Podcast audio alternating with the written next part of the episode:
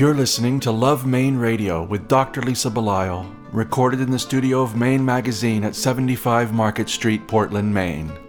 Dr. Lisa Belisle is a physician trained in family and preventative medicine, acupuncture, and public health.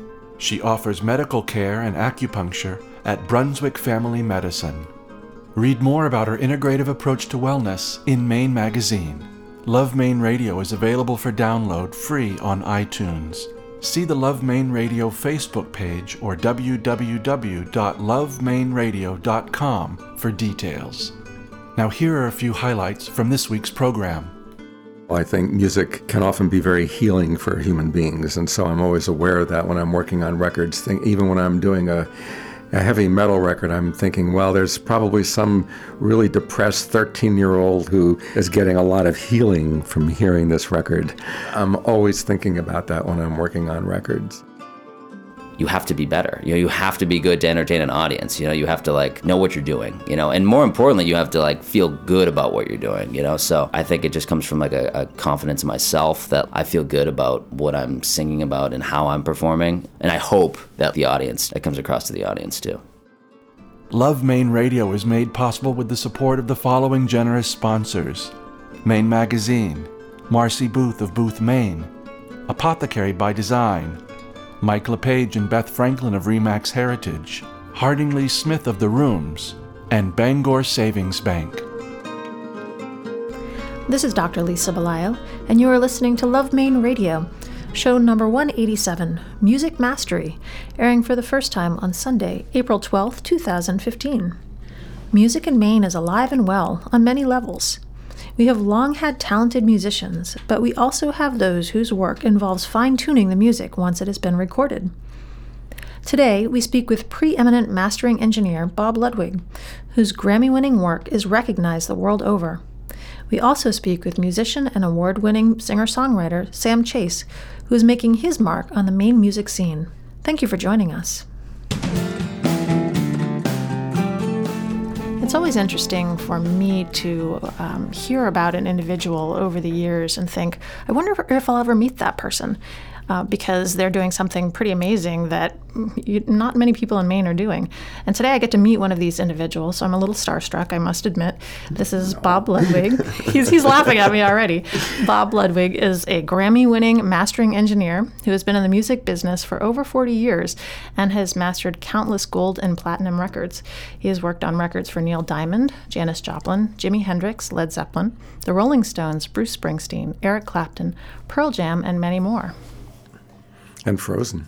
And, and Frozen. Oh my goodness, I can't believe that we've forgotten that. I can break out in song right now. Um, let is, it go, let it go. see, now you're just going to do it for us. I love it. This is, it's so interesting that you have created this um, space for yourself here in Maine, of all places, but you're working with people all over the world, really. Yeah, we're really lucky. Went to the uh, Eastman School of Music in Rochester and uh, when I was finishing up my master's degree, uh, Phil Ramone, who's a very famous music producer and engineer, came up to teach the first recording workshop there, and I was his kind of assistant. And at the end, he asked me if I wanted to come work for him in New York. And I've been playing trumpet with the uh, Utica Symphony Orchestra, and but I was also in the recording department at Eastman. So, um, and even in high school, I couldn't decide if I wanted to go into engineering or to um, music. And uh, thank goodness my high school music teacher convinced me to go to Eastman. It was the most fantastic experience for me. But at any rate, uh, I'd been playing with the Utica Symphony Orchestra enough to know that that I was ready for a change. And so when Phil asked me to come, I decided I was going to do it, and because it's the old saying, if you can make it in New York, you can make it anywhere. And um, so I worked very hard at uh, A&R Recording Studios, where I first started, and then uh, several years later, a new mastering, an independent mastering facility was established in New York called Sterling Sound, and I was their first employee. and that was where I did uh, Led Zeppelin 2 and Houses of Holy and uh, Jimi Hendrix and all those people. And, uh, and then uh, Sterling Sound was bought by a public company, which uh, started another studio, mastering studio called Masterdisc, and so they were both owned by the same public company. And at one point, um, it worked for me to move from Sterling over to Masterdisc, and so and then I was there for many years, and then for a long time, well, for my whole career, when I was at Sterling, a lot of people thought I owned the company, which I didn't, and at Masterdisc, people thought I owned the company, which I didn't, and so uh, I finally was convinced to uh, start my own studio, and we had a lot of thoughts. Gail and I, uh, my wife, um, were thinking like, "Gee, we really can't go more north of 96th Street in New, in New York, and and had all these concerns. And then once we decided, well, we could do that, then we thought, well, maybe we should go to Woodstock, or maybe we should go to Stamford, Connecticut. And then because my folks lived uh, up in Stockton Springs, um, my sister still lives up there now, and um, we'd been visiting them for many, many years. We decided that uh, Maine would be the perfect place to uh, to start a studio because um, the actual design of the studio that I wanted to do uh, demanded 20 foot high ceilings, which, like in New York City, if you're in a high rise, which almost everybody is, um, th- that's out of the question to have anything that high that wasn't super expensive in the multi million dollar range, you know, to build something like that. But in Maine, uh, we, we found um, a place that's now by the Westin Hotel, and Joe Wishcamper uh, owned the, the spot, and he was uh, w- ready to sell one of the commercial condominiums. And we looked at all the other spaces, and we decided we wanted his space. and um, so he agreed, being the good salesperson he was. And so we had a lot of uh, a lot of the infrastructure was pre-built, but there are these this huge, huge area that had uh, over 20 foot high ceilings that uh, was the perfect place to build the studio. So we, we kind of uh, uh, had this great architect, uh, acoustical architect, uh, do the conceptual design for the studio. So before we moved up here, we knew how big a space we needed to be in. So we looked at all kinds of places, the old Porteous building, which is now the Maine College of Art, and uh, many other buildings in, in uh, Portland, and found that this was the best spot. And so yeah, it worked out great, and I've never ever regretted. Maybe the time we had that ice storm in the '90s when all the infrastructure collapsed. Except for that, uh, I've I've never regretted uh, moving up here. Yeah, it's really so beautiful. How did you and Gail meet? Gail and I met uh, around 1970. Uh, Gail lived on a uh, commune in Upper New York State. She's Canadian from uh, Montreal and. Um, she ended up in this commune uh, called ZBS, and um, she was uh, um, married there to another guy there, and um, they used to do a thing called um, um, artist in residence, which they had a little recording studio there, and Gail's a recording engineer and producer, and they had people like uh, uh, David Tudor, Phil Glass, and Laurie Anderson, and other artists like that would come up to do uh, these recordings that were funded by the um, New York State Council of the Arts. And um, my cousin happened to be the uh, the treasurer uh, of the place.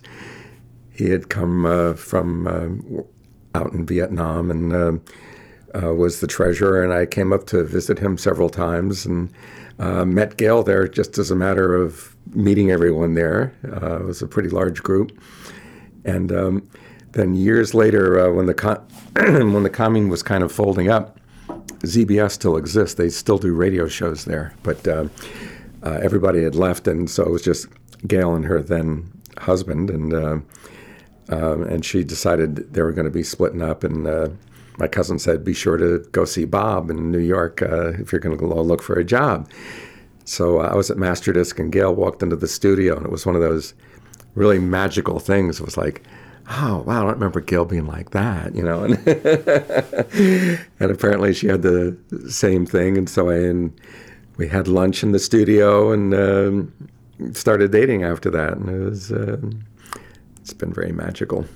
And you've been working together for most of that time since you? Uh, well, since we started Gateway, so um, I met Gail in uh, what was that, '81, I guess it was. Yep, and we got married in '84.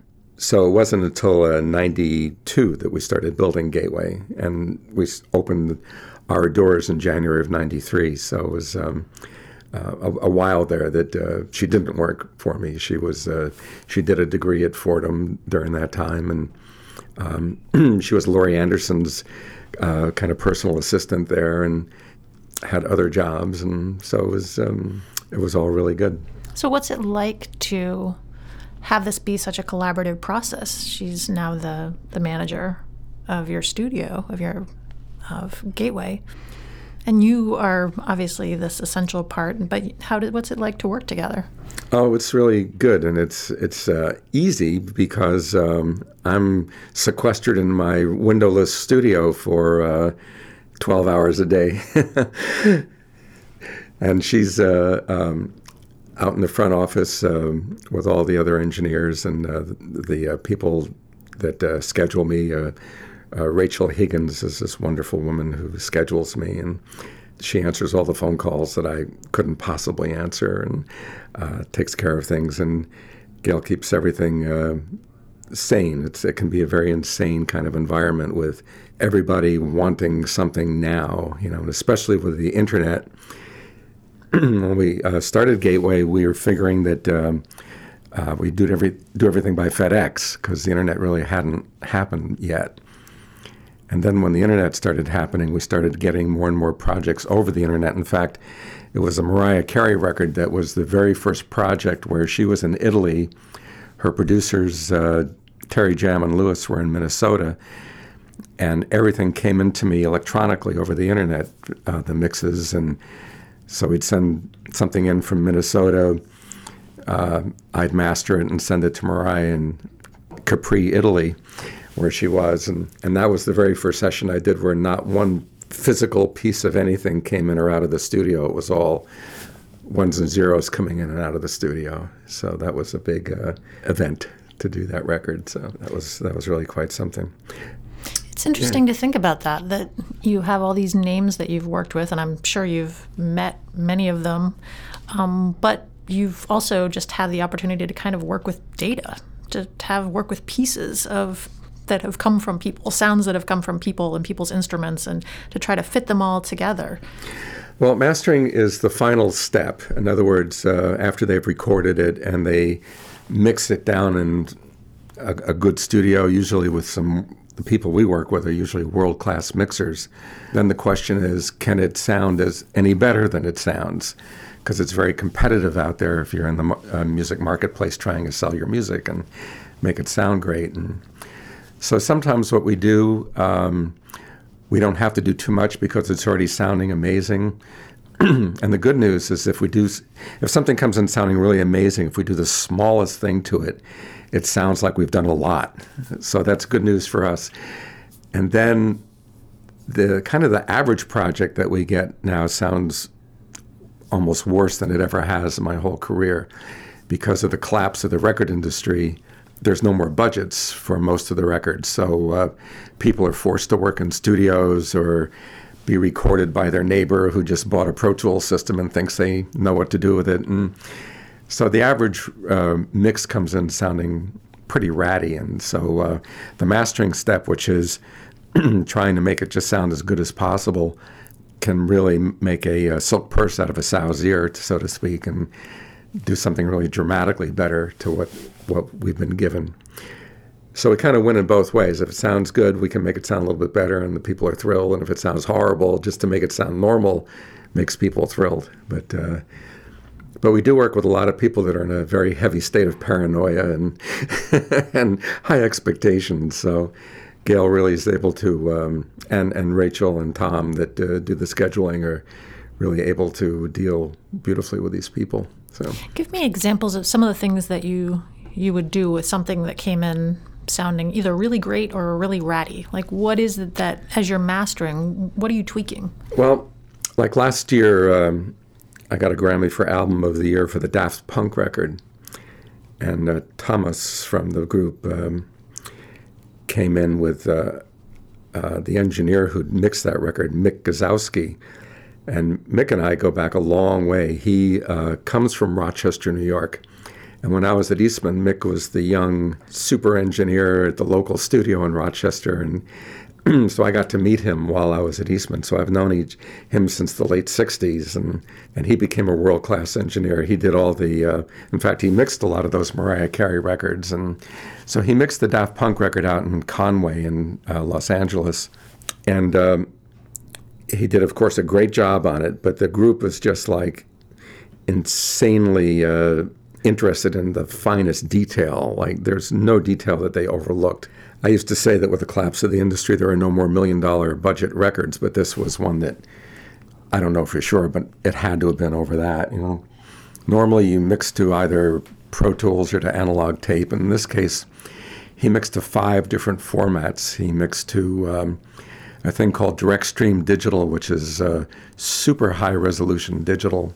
He mixed to high resolution uh, normal digital on Pro Tools and then he mixed to uh, three different kinds of tape machines with either half inch wide tape or quarter inch tape, running at 30 inches a second or running at 15 inches a second. And then, uh, fortunately, Thomas and uh, his partner there uh, listened to most of those formats and decided mostly in advance which one sounded best for each particular song. But then, at the st- when we met at the studio, um, we still went through that exercise of listening to the different formats and choosing which one sounded the best. And so it's just a lot of detail and a lot of time spent doing that comparisons. And then when we started mastering it, uh, he had apparently had gone somewhere else before and was disappointed because it sounded kind of distorted and didn't uh, meet his vision.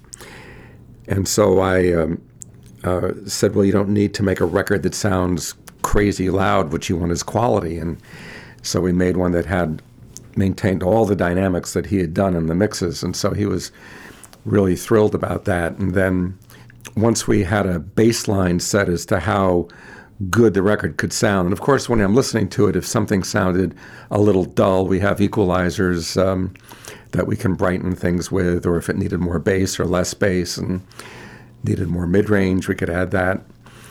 The um, most of the uh, equalizers we have are similar to the bass and treble controls you have on your preamp, except we can choose any frequency in the spectrum and boost or cut it at any uh, sharpness or, or broadness.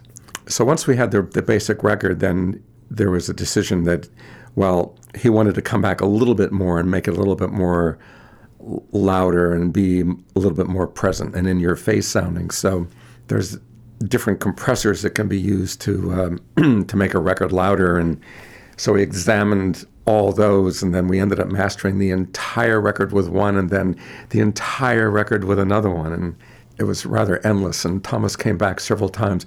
It's so interesting because uh, I have to confess, when the session was booked, I had never heard of Daft Punk. Uh, I didn't know about their work with Tron and all that, and that they were very successful. And so when he came to the studio, he wasn't without his, without the helmet that they always wear. They Daft Punk, the group, always wears a helmet in public, and so I didn't know anything about that. And it turns out it was a big deal that I'd seen him without the helmet, you know. but he's just a very nice guy. Actually, he's very particular, and I completely respect that. And I'm I'm right there with the artist. You know, I'm I'll dig down as deep in any level of subtlety that you want. You know, if you've got the time to do it. And so I was uh, happy to do that. Plus, something about that Daft Punk music um, had a lot of life energy in it. And um, I noticed that working on that music, I always felt uplifted at the end of the session rather than tired from it. So there was something uh, special that those guys created. So that was very, very good. And then after several months uh, of working on that record, uh, off and on, like they would do it. And then sometimes they'd call me up and do several things. And then Thomas would come back again and book another session. And he'd fly here from either Paris or Los Angeles. And we'd spend time together refining this or that or changing a mix or whatever we were doing. And then we finished in December. And then the record wasn't due out until May. And so um, I taught Thomas how to do some engineering things. And he bought uh, one of the pieces of gear that I had, and I knew he was going to go to France and fool with it some more, you know, take my work and then work with it some more. And so uh, he did that. And so when I'm, um, it's one of the, the only time in my life, and ironically, it was a Grammy that I, I shared it with another mastering engineer uh, from France. who uh, helped them do the, the very final extra compression that they added at the end.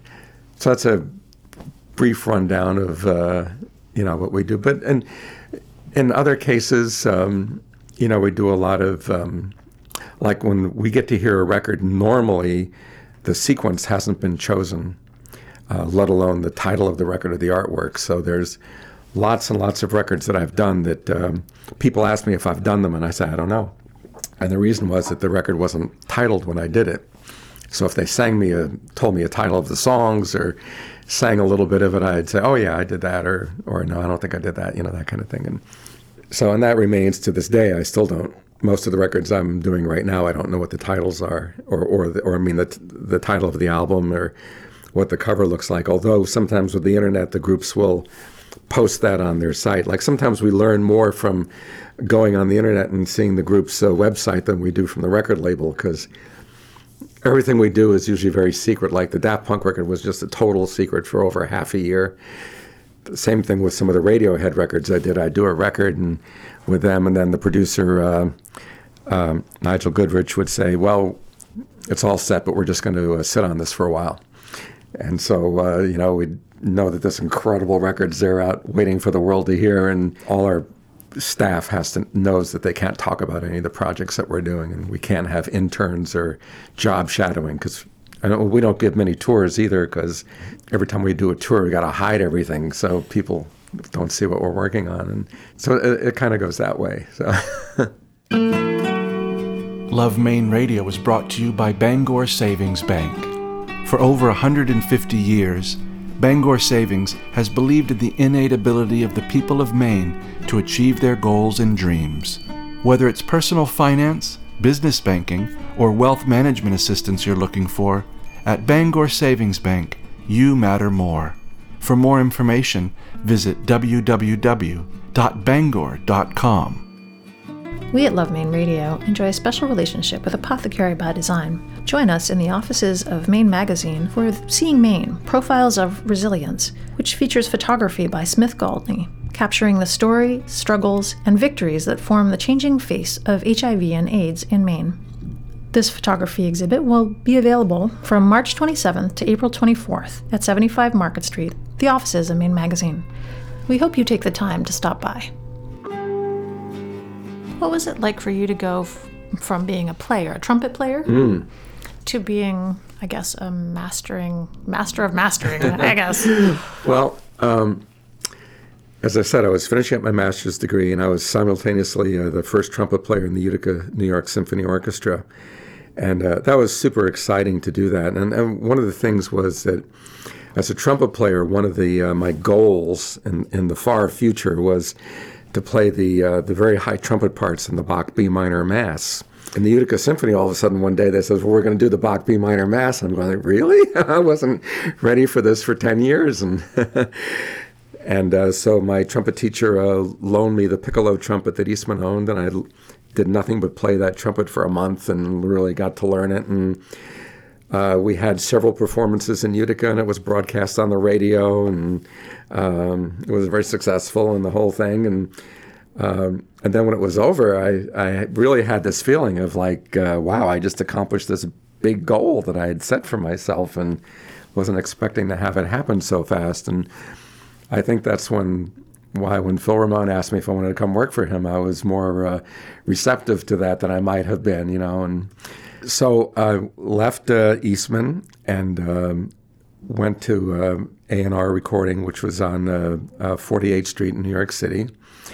And it was a very famous studio. That had already done work with uh, Burt Bacharach and Dionne Warwick and oh they've done they've done lots of records by then. And uh, as so I was Phil's assistant so I would do uh, setups in the studio and um, which was great because I got to um, meet all the artists. As setting up the mics and all that and I met any uh, guest engineers that worked there and um, we also did work for ad agencies so I got to uh, just like Mad Men. You know, th- these are exactly those years that Mad Men is on, actually. Um, I got to meet um, all the major music uh, directors from the different ad agencies in New York, you know, Foot Colton, Colin Bending and Ogilvy Mathers and all the other big ad agencies and saw how insane that was their their whole life. I mean, I remember we are doing a Noxzema commercial and they the, the, there were three different people that would argue as to how to pronounce Noxzema was Noxzema or Noxzema, you know. And uh, so I quickly realized that I didn't want to do that. and um, and then uh, as part of the regular training for an apprentice at uh, A&R, everyone had to learn how to do disc cutting. And uh, everyone did a stint in that because you to make a, to be a really good mixer, especially back then before uh, vinyl disc technology had evolved to where it did in the uh, the mid 70s and where it ended. um, up until then, uh, you really had to know the limitations of disc cutting in order to do a good a good mix on a record. You had to make sure that the singer wasn't too sibilant, and because that's very difficult to cut onto disc. Uh, when I got into the disc cutting thing, I was like uh, genetically predisposed to it somehow. Uh, this attention to the most minutia, you know, the mi- minute minutia uh, and having patience where you could cut a record for 20 minutes and uh, the vacuum stopped sucking up the part of the record that uh, it cut and it would go all over the record and uh, would ruin everything and you have to redo it again and you had to not lose your patience. And so I was very patient and um, and for some reason I just gravitated to it. And very shortly because I knew how to read scores from the Eastman School of Music uh, A&R recording started attracting clients they never would have attracted, like Nonesuch Records, and Nonesuch Records became my one of my oldest, and they're to this day a client of mine, and so I've been working with them since the late '60s, and still work with Bob Hurwitz, and I work with uh, Steve Reich and all the other great artists that are on, um, on Nonesuch. So. Um, this is a really long story how to get how I got it from the trumpet. So when you, trumpet is not like piano where um, you know if you're sick you can just go back and play chords and it sounds nice. With trumpet, as soon as you're sick even for a day, you your embouchure, your the way you you uh, uh, can put the mouthpiece against your mouth and blow into it. Those muscles get uh, weak very quickly, so you have to kind of do long tones and spend a lot of time getting your your tone back, even if it's a short amount of time. So once you give it up, even for a week, it, it, your embouchure goes very quickly, and then um, then when you pick it up, it's very unsatisfying. You have amazing technique, but you sound like a fifth grader for a while, you know.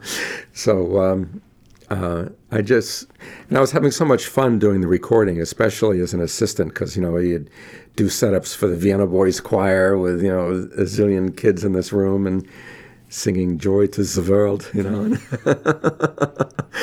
So uh, I, I, I, felt, and then the other side of the coin is uh, two other things. Uh, when uh, I came into A and R, I mean, this was um, the, in the days of four-track recording. Eight-track was just coming in, and um, the studio musicians that they chose were just the most crackerjack um, musicians on the planet. I swear I worked at A&R for six months before I heard any brass player miss a note. And this is sight reading all the charts. I swear I never heard him miss one note in six months. And and there was a you know the level that these guys played at was so high.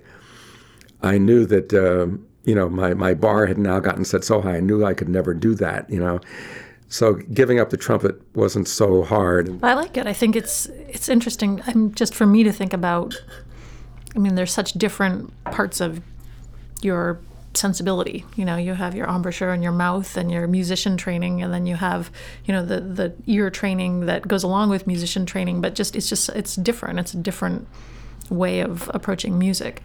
Yeah, uh, as an engineer. Um, you know, even though I was in the recording department, to get into that fine uh, ability to listen very, very carefully. There was um, two clients in particular um, that uh, really trained me. When I, I used to work uh, when I was at A&R, I used to cut records for Enoch Light, who. Um, uh, when Hi-Fi first came out, he had these records called Persuasive Percussion, where uh, to highlight the stereo, there'd be the bongos on the left and then the bongos on the right, and all which was what was called ping pong stereo, so that you know everything was. They were trying to do as much surround sound as possible with two two speakers, and but his daughter uh, Julie Klages, um, who was the producer on the records, uh, had this immense attention to detail and she really helped stretch my ears and made me focus as to what she was hearing. And then later on, the very famous songwriting team of Leiber and Stoller, um, who did, you know, um, Hound Dog and all the Coasters material and Yakety Yak and all the, those records. Uh, I did a Peggy Lee record that they did, and uh, those two were so tuned into what they did. It was just amazing. And um, so those two clients really taught me how to listen very, very carefully. As a physician and small business owner, I rely on Marcy Booth from Booth, Maine, to help me with my own business and to help me live my own life fully. Here are a few thoughts from Marcy. When was the last time you took a break from what you were doing, from the work that was piled up on your desk, and just looked up? I know that during the course of my days, I often forget to take a moment or two to just breathe, look up at the sky, and dream. Terrible that I have to remind myself to breathe, but when I do, I feel energized because in those moments, I'm able to let go of the daily grind and think more about what I want to accomplish, how I want my business to grow. Sometimes those are the aha moments. If we all took a few moments out each day to stop what we're doing and dream a little about our business futures. Not only would we feel a great sense of calm, but we may come to realize that these dreams can, in fact, come true. I'm Marcy Booth. Let's talk about the changes you need. BoothMaine.com. This segment of Love Maine Radio is brought to you by the following generous sponsors Mike LePage and Beth Franklin of Remax Heritage in Yarmouth, Maine. Honesty and integrity can take you home. With Remax Heritage, it's your move. Learn more at ourheritage.com. People who are familiar with the Maine, and in fact, I'll say Northeast New England music scene, are becoming increasingly familiar with Sam Chase. I know Sam Chase because he happens to be the fiance of the managing editor of Maine Magazine, Kelly Clinton. Sam is a guitarist, drummer, and award winning singer songwriter originally from the South Shore of Massachusetts, who is now based in Portland. He was named top songwriter at the 2010 Connecticut Folk Festival and is currently working on his third studio album. He has shared the stage with some of the finest artists in his genre, including Marc Cohn, John Gorka, Lori McKenna, Ellis Paul, and Jonathan Edwards. He'll be performing once again at this year's Kennebunkport Festival on June 8th. It's so great to have you here today. Thanks, Lisa. Psyched to be here. Uh, the last time I heard you perform, you were at the art gallery right across the street That's here. right. Mm-hmm. And uh, we were celebrating a different sort of art. Your genre, though, your art is music. Yeah, yeah. I got an acoustic guitar, kind of mixed up with some blues and folk and country and rootsy kind of thing. You know, it's a it's a big kind of mixture of a lot of the influences and artists that I like. You know, but like acoustic based. You grew up on the South Shore of Massachusetts. Yep, in a town called Scituate. You would know about Scituate because it's always on the news anytime there's a major storm. And I'm surprised that you had probably you may have seen my house because the house I grew up in is right on the beach in, in Minot. And every time there's a nor'easter or a hurricane, they always show the waves crashing on the houses and like devastation. And it's funny growing up, we used to just watch the our, our house was sort of the only house that was set back a little bit from the water. So we'd sit in the porch and you just watch the water, the ocean like roll through the yard. And it could be scary for someone who didn't know what was going on, but for us like we're so used to it that you just know that the ocean would go through the yard and wouldn't touch the house. So yeah, that's Scituate. It's a beautiful town, but it's uh, during the storms. It's always like the kind of place to be for the news the news people. That's intense. It is. It is. It's fun though. It's it makes for interesting storm days. I don't think my dad likes the fact that you know the, he has to get rid of the rocks every year, but How did you get interested in music? um, I've always been interested in music. I definitely come from a musical family. Like my parents used to sing at different events. You know, like it was either like a Christmas Eve mass or something, or a friend's uh, party or something like that. But my brother was also a big influence for me. He was nine years older than me, and he played music. He went to Berklee. Um, my uncle was a, is a guitar player. He went to Berklee back in the '70s, and you know, I just I had the bug early. You know, I wanted to play drums so bad. You know, I just like would bang on. You know, I couldn't wait to get my first drum set. You know, and uh, my a lot of my siblings. I'm the youngest of five kids, and everyone took piano lessons. So I took piano lessons starting at eight, and got into the drums when I was around ten, and kind of followed my brother's footsteps when I was about twelve with guitar. So I just I don't know. I love music. Always wanted to do it. Always had the bug. I'm thinking about having. I come from the. I've come from a family of ten, and I can't imagine having a child in my family who wanted to be a drummer so badly that he was running around banging on things on purpose. I wonder how your mom felt about that. Well, to have a drummer as a child, you have to have a room for the drums. I you know, see. that's kind of step number one. So we had the third floor, and my dad like soundproofed that baby up. You know, and you could still hear it, but at least it it it it was a place for me to go and not it not be like you know in people's faces when I'm banging on the cymbals and making loud noises up there. So, um, you know, it's cool though. I, you know, my parents have always been super supportive of me um, as as a musician, but I also play in a band with my parents, and it's me, my parents, my brother, and we have our bass player that plays with both Matt and I, and a three piece horn section. So, you know, not every kid wants to necessarily hang out with their parents, but I actually play in a band with my parents. So they've, you know, they're a big supporter of me, and we've always had a really close relationship. So it's actually fun to be able to sing and harmonize and play music with your parents too. I love that. I think about when I'm in the car with my daughters and we're singing because they sing and I sing and we're harmonizing and it's just very informal, but it's such a great like to be able to like do that. Yeah. I don't know, there's something about that that's just really special. Well, and music is not just meant to be like, you know, make money at. I mean, like I, I do it as for a living, but it's it's like this therapeutic, fun way of communicating, you know. And I, you know, in addition to playing music, I teach a lot of music lessons. So it's like you try to teach, you try to get through to kids at different different ways. Sometimes kids pick up on it; they have a natural talent. Other times, kids, you know, struggle with that mechanically rhythm. They don't have that rhythm thing, you know. So you gotta try to try to like find it for them, you know. And sometimes it takes a long time, and sometimes people, you know, don't last. But other times it's like you get through to certain people, and all of a sudden you see that person, you know, they come in the next week and they've learned something completely on their own, and like now you know that they've kind of had that, I a little light like went off or something, and they have that bug now, you know. And that that to me is cool because I always had that, you know. So like to try to get somebody else to like experience that, you know, I think that is that's it's fun.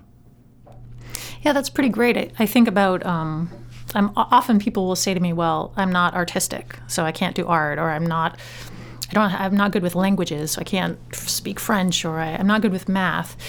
But but I always enjoy thinking about, well, maybe your brain isn't naturally inclined that way, but maybe there's a natural inclination of your brain that will help you understand art, music, math in a new way. So the way that you're talking about, so you know, trying to get through to somebody's brain, kind of like taking an end run. Yeah, I mean, because music is it can be a bunch of different things. You know what I mean? Um, for me, I kind of base it on the instruments that I play. So it would be piano, guitar, drums. You know, any kind of percussion.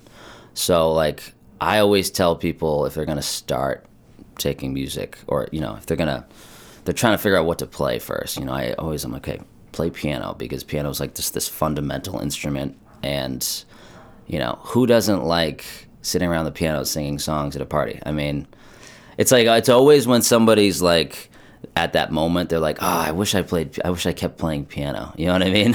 Cuz it's just like people people love that like sing-along like fun experience, you know? And and to be able to like have that like I don't know, to be able to connect with people through a, a song is you know, it's it's a unique experience, I think. You know, I can't speak for for painters and artists of that kind because I don't do that, you know. But I imagine that there's some kind of connection with an audience too, but more probably through their own experience of like actually making that, creating the art, you know. So. There was a time when the apothecary was a place where you could get safe, reliable medicines, carefully prepared by experienced professionals, coupled with care and attention, focused on you and your unique health concerns. Apothecary by Design is built around the forgotten notion that you don't just need your prescriptions filled, you need attention, advice, and individual care. Visit their website, apothecarybydesign.com, or drop by the store at 84 Marginal Way in Portland and experience pharmacy care the way it was meant to be. Experience chef and owner Harding Lee Smith's newest hit restaurant, Boone's Fish House and Oyster Room, Maine seafood at its finest. Joining sister restaurants The Front Room, The Grill Room, and The Corner Room, this newly renovated two story restaurant at 86 Commercial Street on Custom House Wharf overlooks scenic Portland Harbor. Watch lobstermen bring in the daily catch as you enjoy baked stuffed lobster, raw bar, and wood fired flatbreads. For more information, visit www.theroomsportland.com. I'm I'm sitting here. I just have so many thoughts that are running through my mind because you're right. If you're playing music with someone and you're actually with someone, then there's something very present about that. Um, and if you are doing art, the way that it's appreciated is just is just different, and it's not quite the same. It's not like you're sitting there watching the person paint. Right. Although that'd be kind of cool. Although I don't know how long that would take. Yeah, that's that's true. That's true. But I, I do think you know you hit on something which is this um, this appreciation that really anyone can have for music. That it doesn't. We don't have to all go. You went to Berklee. Mm-hmm.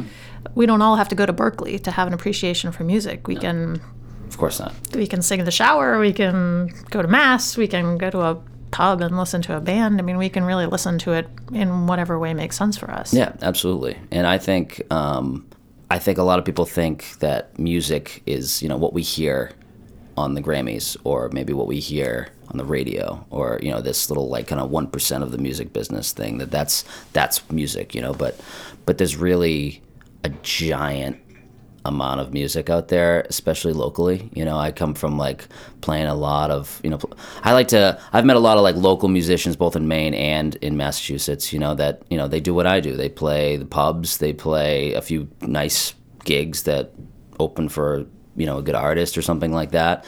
And then, you know, they have a, a really good show and then they're back, you know, playing, you know, some pub or some bar, you know, again the next night and you know, you're doing your thing. And I think like, you know, if people, you know, take a little bit more time to, to, to look, you know, go, go and see something local, go see like what the, the, your local scene has to offer. Cause there's so many like talented people and songwriters and people that are working on their craft that that's their, that's their, that's their only outlet right now. But that doesn't mean that they're not, you know, worthy of being heard kind of a thing, you know? So I like trying to get the word out to go, go see, go see who's playing, you know, at your local spots or whatever. Well, I'd like to hear what you are going to play for us right now because it sounds like maybe you can tempt some people who are going to listen to your song to come out and Yeah. listen to you play in Sure. the Portland area or even maybe other parts of the Northeast because I know that you're out and about quite a lot. So, what are you going to play for us? I figured that I would do like the one song I've written so far that has to do with Maine. You know, we're on the Maine show here, so um, this is a song I wrote recently. Um, it's about it's called Pine Street, which just so happens to be the Pine Street over in the West End. And I, you know, I, I write a lot of love songs. I, I kind of write what I feel, you know. So there might be a certain s- place or certain spot or a certain word that kind of like jumps into my head, and I tend to just think of a story that I've experienced or something like that. So Pine Street's sort of a love song about falling in love in Maine and never wanting that to, you know, end or wanting, to, I guess, wanting to relive that love all over again.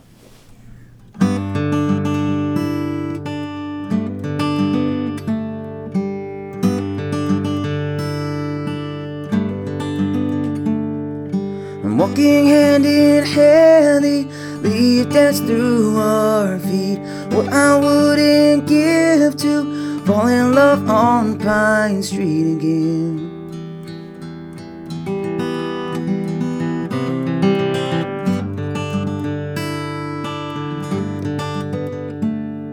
And if I was your baby, I would not forget the little things you do to keep my heart full of love.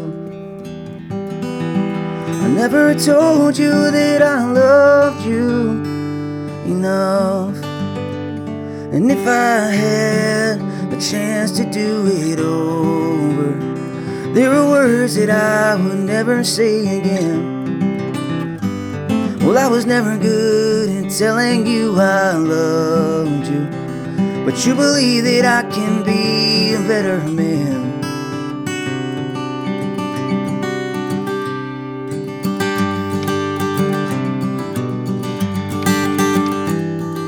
And coffee shops and cafes, making love on Sundays, walking through the old port. Never knew I could have it so good. So good. If I had the chance to do it over, there are words that I would say again and again. Well, I was never good at telling you I loved you. Just know that I've been trying to be a better man.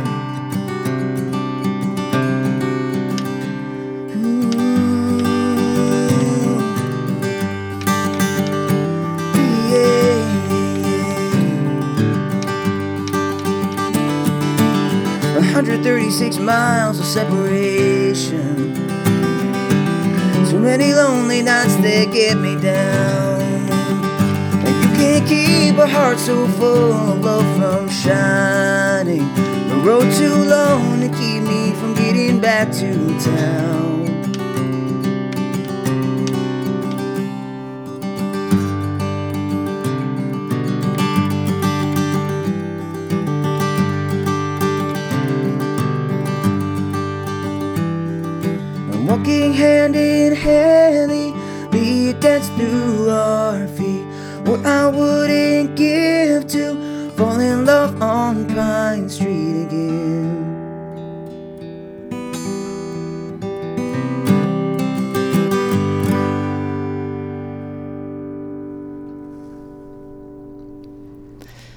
Sam, that was really great. As I was listening, it was, um, you know, it's this interesting thing that always happens with me, and probably happens with lots of people, where there's some, there's like a bypass. You know, you're not intellectualizing what's going on. You're just listening to the music. You're just there's something that is very. It just made me happy. The song made me really happy. Well, I'm glad. Um, I think you know. I think as you know, we, just kind of exchanged off the air here. It was like, you know, um, you could tell that I was feeling happy or whatever. You you know, sort of exchanged through the my body language maybe. But yeah, for me, like, I'm, you know, when I write, when I sing and perform my own songs, I mean, it's, I write what I feel, so it's probably natural that it comes across that way. I guess just because they're the you know, it's me expressing. It's probably me in my most vulnerable, sensitive state, just because like I have a hard time writing about uh, you know objects like an apple. You know, like making art, making an apple like a lyrical song about that or something. You know what I mean? I find it I find it amazing. I mean, there are songwriters that can just write about anything and they write really good songs. And you know, I kind of wish I could do that, or maybe I just wish I had the patience to to do that. But for me, it's always just easier if it's just like something that I feel or, or think about. And yeah, I'm I'm sort of in my element when I'm performing my songs. I guess. Kelly Clinton, who's one of the producers for the radio show and is also now the managing editor for Maine Magazine, she moved up here, um, uh, you know, about 15 months ago or so. And at the at that time, you had to shift with her. You were both based in Massachusetts, and she decided to come up here and take this job, a great opportunity for her. And you had to make that shift too. Yeah. What was that like to leave a place that you were familiar with and the music scene that you were familiar with to try to build a new life in Portland? Well, it was both frightening and exciting at the same time. I mean, Kel and I have always, my lovely fiance Kelly and I have always, uh, you know, talked about, you know, trying to live somewhere else. And Kel's the adventure type, you know. I'm sort of like the practical, like, wait, we have to have a job, blah, blah. and uh, you know, she gets me out of my shell a little bit, which is great. So for for me, I've been, you know, teaching and and performing and have my whole, you know, have a really pretty extensive network of, of students in, in gigs in Massachusetts. It's where my family is and where my brother plays and blah blah blah and all that stuff. But so coming to a new place was kind of scary for me because I'd have to basically start over, you know. But Kel, Kel was basically starting her career, and and she has supported me doing my thing, and and I would definitely support her doing her her job. So for me, is we weren't moving too far away. You know, I could sort of sustain the Mass- the commute to Massachusetts thing uh, until I was able to, you know, until I'm able to be up here full time. But for me, it's it's you know we're young and it's a chance for us to to meet new people and experience a new place, and that can only be good for a songwriter. I think you know. So um, yeah, it's been uh, it's been a definitely an adventure and you know, we're settling into Maine. I, I love living in Maine. Portland, Portland has been has exceeded my expectations. I had been to Portland one time before moving here, and that was for like a Mumford and Sons concert on the Eastern Prom. And so I literally came here and like went to the Eastern Prom and then like left. So I really didn't even know that like the rest of it existed. So um, getting to live here has been definitely a, a joy for me my daughter Abby was at that concert, so oh, yeah. it's funny at the number of intersections that occur as a result of music. The number I wish they would do more. That was like such a cool show. You know, it was such like a unique show too. I mean, they did the whole festival, long day festival, and that setting, the backdrop of the bay behind a stage is just like crazy. So yeah, that was a lot of fun. Well, we'll put that intention out there into the universe and yeah. see what see what happens as a result of you saying that. Yeah, I mean, it's got to be the right person. I mean, it has to be the right act. You know, I don't think like you know, I don't know, I don't know if you want like, I don't know, you don't want the, you want you don't want the wrong band there. I think that might upset some people, but I thought they were a good fit. I agree. Then again, they did have like the Dropkick Murphys play that day too, so they had a quite a mixture of yeah, bands on that bill. That's pretty. Actually, aren't the Dropkick Murphys? Don't they have a like a Red Sox connection? Yeah, like a Massachusetts connection. Yeah, like so. they're like the unofficial band of the Boston sports teams. so we're we're just we're just continuing this Maine Massachusetts thing that's been around for a long time. Yeah, I think so. That's a good thing. Yeah, absolutely. And you're going to be playing at the Kennebunkport Festival. Yep. Uh, June eighth. Yep. Excited to be back for that. Tell me about that. Um, well, I did it last year for the first time. Um, I played at one of their their parties, and this year I'm playing at the opening party. I suppose like the the the, the party on Monday, and you know I, I got to experience the Kennebunkport Festival for the first time last year, and it was it was really cool. I mean, it was very um, you know the festival supports artists, chefs, musicians. You know, it's like this whole like conglomerate of, of just really good art and food and music that Maine has to offer. And especially in a setting like Kennebunkport, which is so beautiful and peaceful and serene and, and and I feel right at home because it's that harbor, it's the boats, it's you know, it reminds me of home. So um, it was definitely you know I've gotten to spend a little bit of extra time in Kennebunkport, and it's it's definitely a cool little place to to be able to have a festival. That's for sure. What is it like to um, be engaged to a person who also works with words, but works with words really from a just a writing standpoint. So you're a songwriter. Sure. She's a writer, writer, and an editor. Mm. What? How does that collaboration or partnership or just even well, how does that work? Well, anytime I need one of my bios to be edited, I know who to go to. Um, when it comes to writing lyrics, I mean, I am not a patient person. I don't go through a draft process. I sort of I open the computer screen and you know, I have songs that are unfinished. I just haven't gone back to them. You know, for me it's like it has to like hit me in the moment to like finish it. Otherwise I just leave, you know, which probably would drive Kel crazy if she were, you know, she were the one writing it because she would probably go through draft after draft. You know, as a, as an editor, you kind of you're trained to just like try different things. You know, and I'm just I've never been a lyric a lyrical guy. You know, for for mute for my just listening to to you know growing up as a fan of different people, I never was I never heard the words. You know, I was a big Dave Matthews fan. I didn't care about the words. I just loved the music, and I'm a huge Pearl Jam fan. I barely know what Eddie Vedder says half the time. I don't think anybody really knows what half the time what he says. But he's a he's a beautiful lyricist too. And you know, it's only since I've gotten into songwriting that I've actually started paying attention to it. And then you start to, you know, find your own voice and sort of try to figure out what you would say and how you come want to come across. And for me, it's like I have to if I don't believe in the words, I can't I can't, you know, I don't want to commit to it, you know. So I kind of just wait for it to happen and then hopefully uh, it's good. Well, I would agree with you. I, I know one of the reasons that Kelly has uh, made her work with the radio show so successful is that she's very much about getting things done. Mm. And, you Yes. know, she's got her checklists and she makes sure that people are scheduled and she's great at connecting with people. So it interests me to, this is not the first time that I've heard somebody say that she's adventuresome.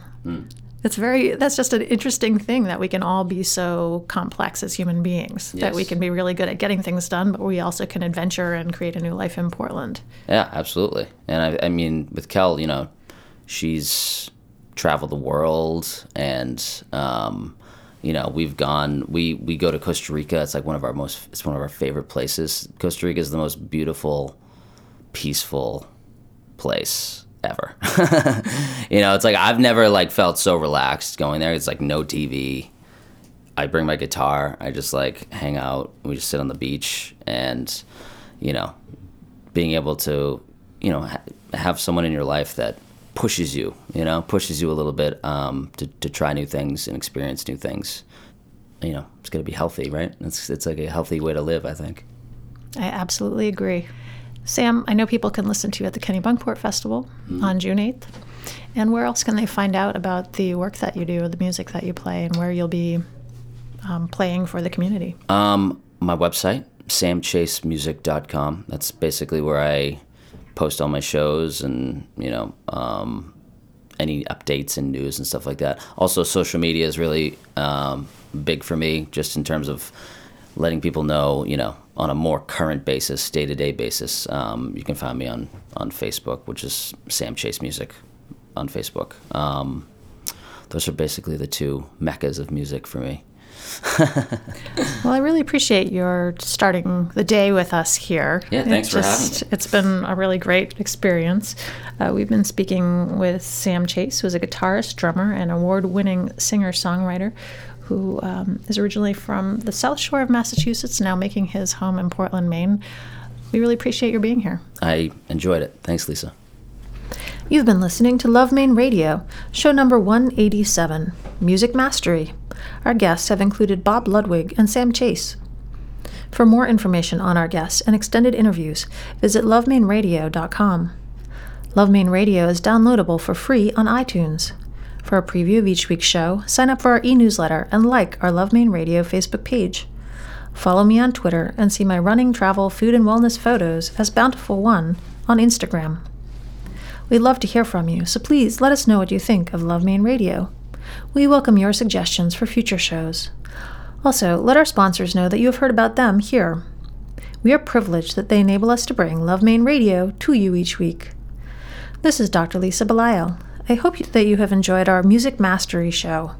Thank you for allowing me to be a part of your day. May you have a bountiful life. Love Maine Radio is made possible with the support of the following generous sponsors Maine Magazine, Marcy Booth of Booth, Maine, Apothecary by Design, Mike LePage and Beth Franklin of Remax Heritage, Harding Lee Smith of The Rooms, and Bangor Savings Bank. Love Maine Radio with Dr. Lisa Belisle is recorded in the studio of Maine Magazine at 75 Market Street, Portland, Maine. Our executive producers are Susan Grisanti, Kevin Thomas, and Dr. Lisa Belisle. Audio production and original music by John C. McCain. Content producer is Kelly Clinton, and our online producer is Ezra Wolfinger. Love Maine Radio is available for download free on iTunes. See the Love Maine Radio Facebook page or go to www.lovemaineradio.com for details.